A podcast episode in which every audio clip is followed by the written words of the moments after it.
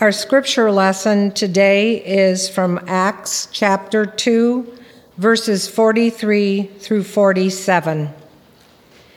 Everyone was filled with awe at the many wonders and signs performed by the apostles. All the believers were together and had everything in common. They sold property and possessions to give to anyone who had need. Every day they continued to meet together in the temple courts. They broke bread in their homes and ate together with glad and sincere hearts, praising God and enjoying the favor of all the people. And the Lord added to their number daily those who were being saved. The word of God for the people of God. Thanks be to God.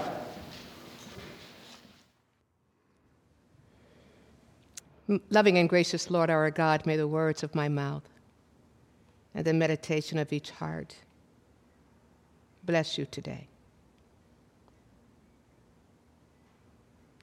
Hide me behind the cross of Jesus Christ so that Jesus Christ and Jesus Christ alone will be seen. In his name I pray with thanksgiving, amen. So today we continue our sermon series stewardship campaign, All In. And uh, this morning we're going to preach from the topic, No Strings Attached. No strings attached.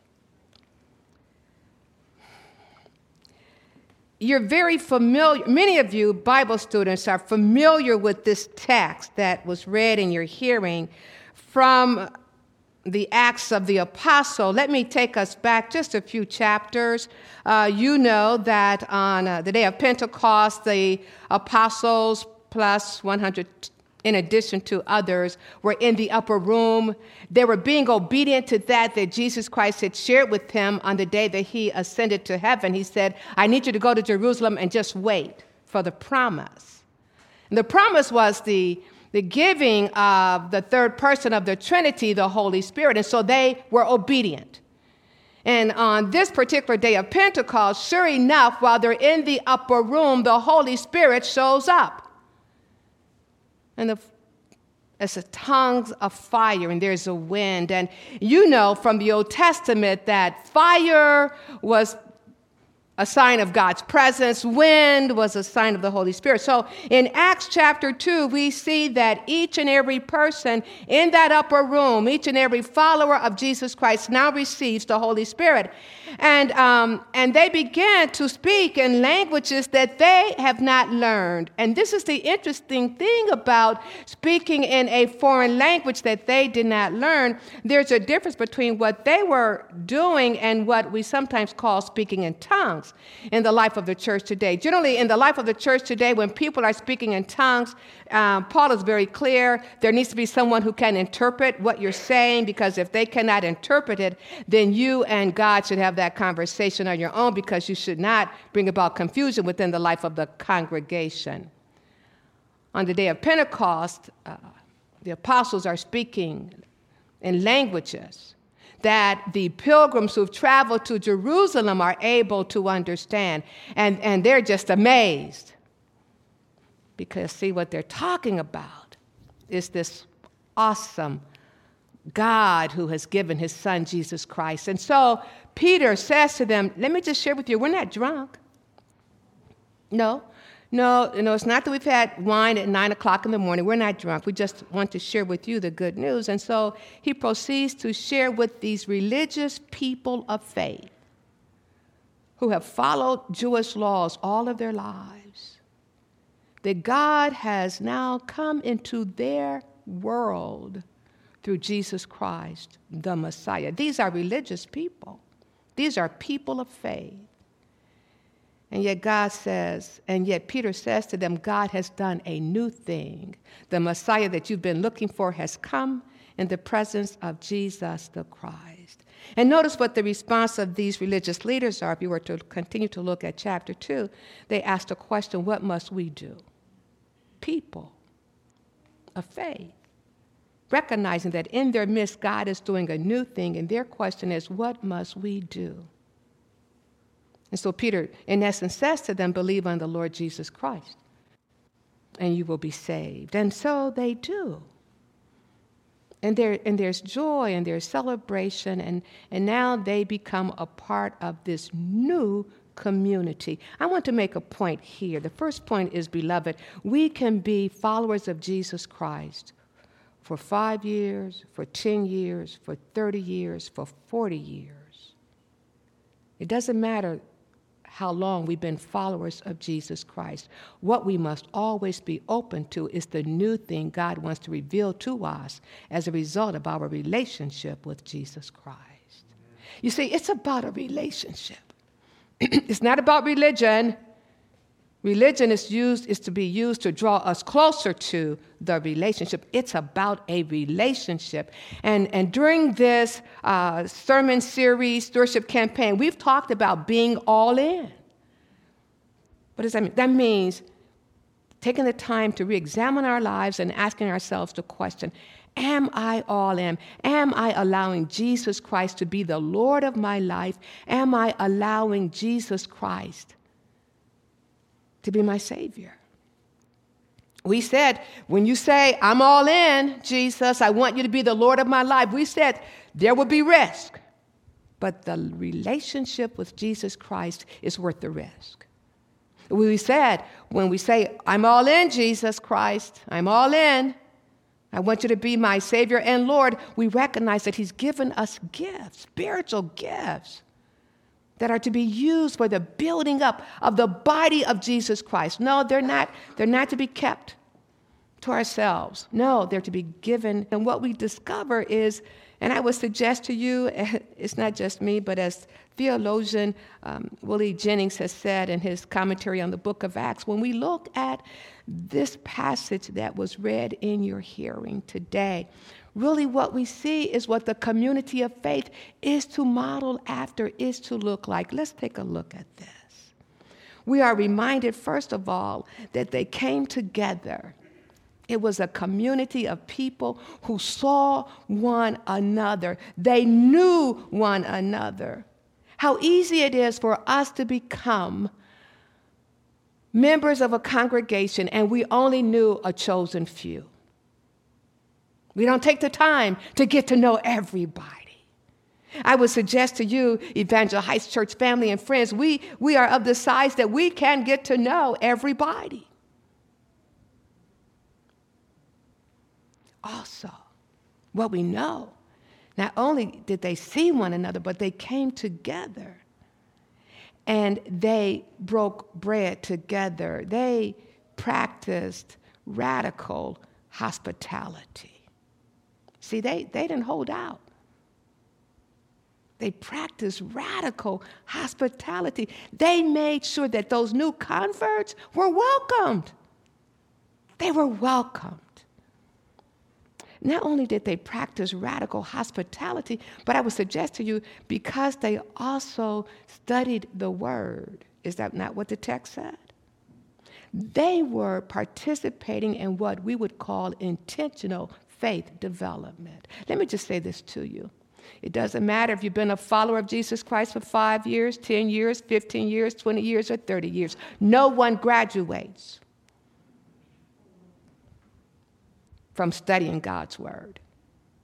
The day we choose to stop studying God's Word, the day we choose to stop applying God's Word, that's the day that we stop growing in our relationship with Jesus Christ. So they, they broke bread together, they, they shared together, they ate together, that wonderful fellowship. But they also studied together. Intentional faith development. The other thing that they did was that they recognized, excuse me, please, they recognized the need to build up one another. Go to the next slide, please.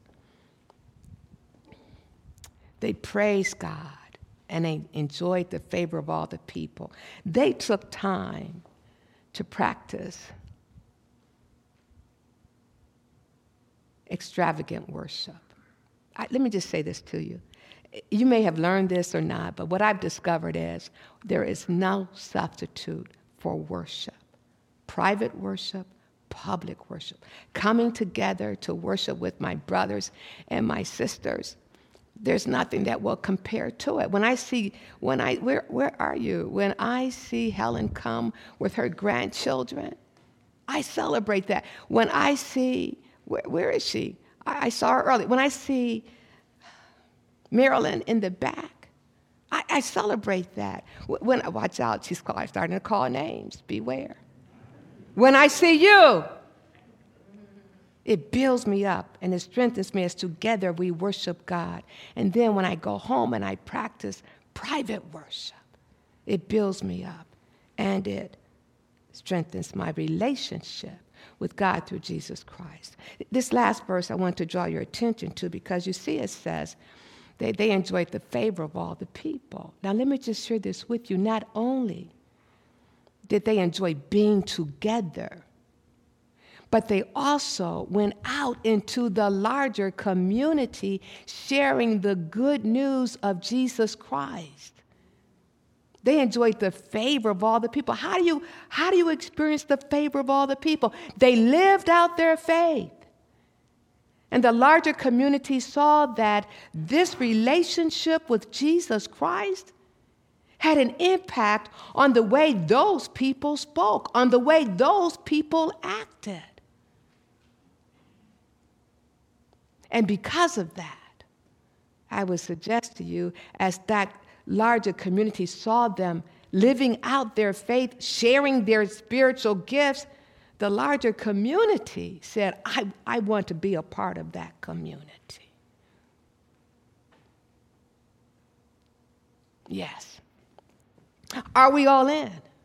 That's the question for us.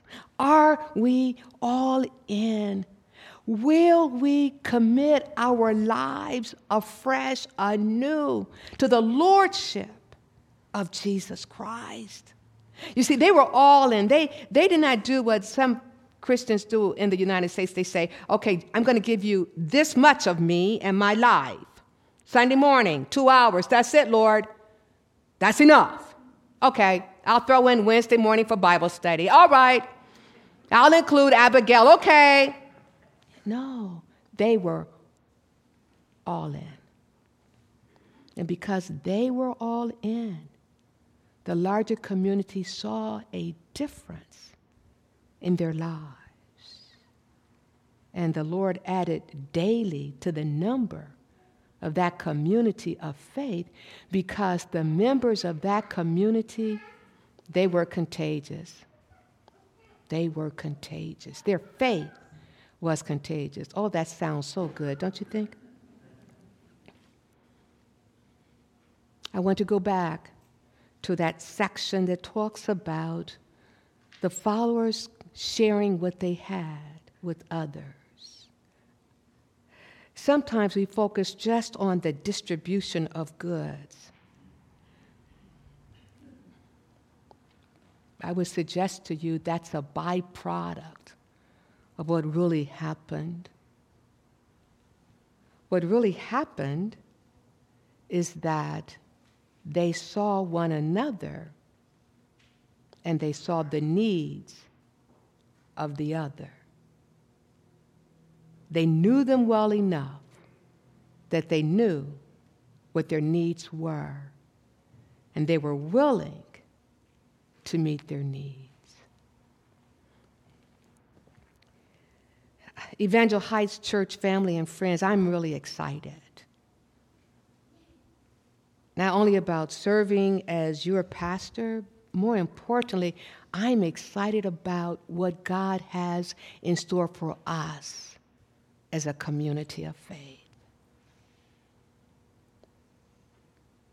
What I know is that what will be required of you and of me in order for us to experience all that God has in store for us.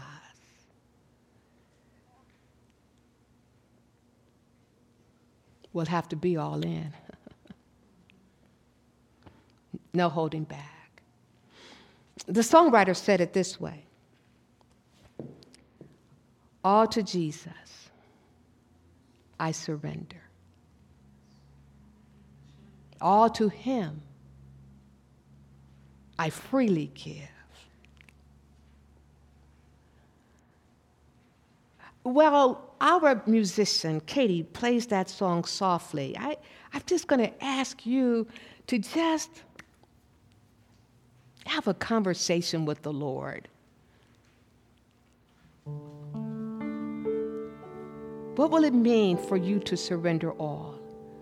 What has He been talking to you about? What, what has He been challenging you with? What has He revealed to you that is really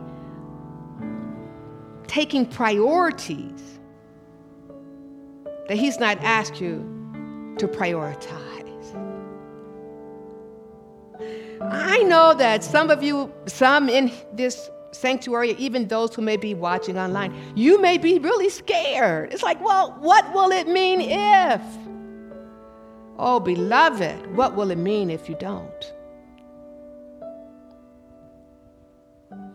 Oh, Lord, you make life worth living. And you've called your church to be your change agent in the world.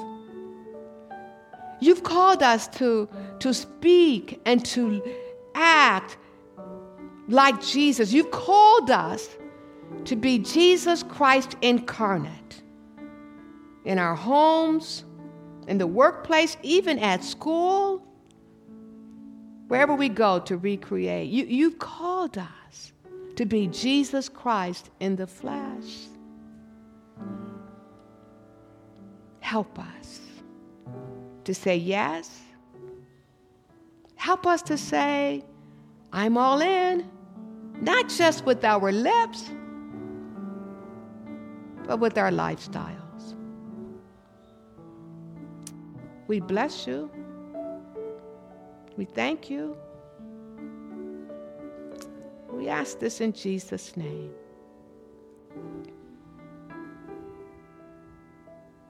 Amen.